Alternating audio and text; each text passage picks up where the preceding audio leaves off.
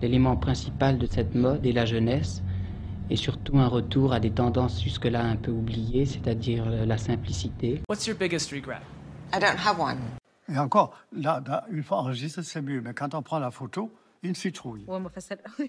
Bonjour et bienvenue dans le podcast The Fashion Grass Talk. Je m'appelle Augustin, j'ai 25 ans, je suis journaliste de mode et ça fait bientôt 3 ans que je vis à Paris. Pour être tout à fait honnête, la mode n'a jamais été une évidence pour moi. Petit, je voulais être vétérinaire, astronaute, bibliothécaire. J'ai même souhaité me lancer dans le cinéma juste pour pouvoir devenir, un jour, ami avec Emma Watson.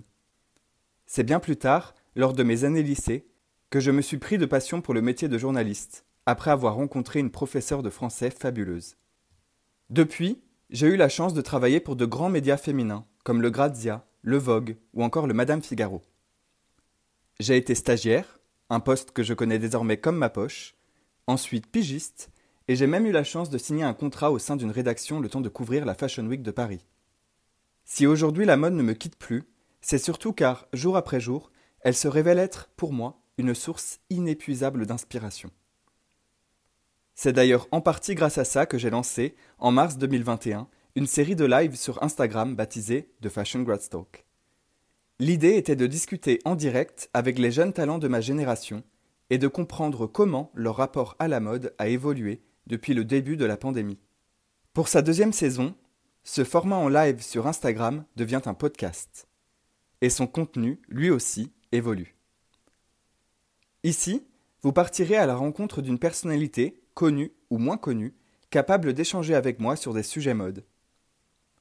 À chaque épisode, l'invité devra se présenter, détailler son parcours, mais surtout répondre à une question directement liée à son profil. Les friperies sont-elles réellement écolo? La bienveillance dans la mode, utopie ou réalité? Un sportif de haut niveau doit-il soigner son apparence? Et allons plus loin, post-pandémie, la mode peut-elle être politique?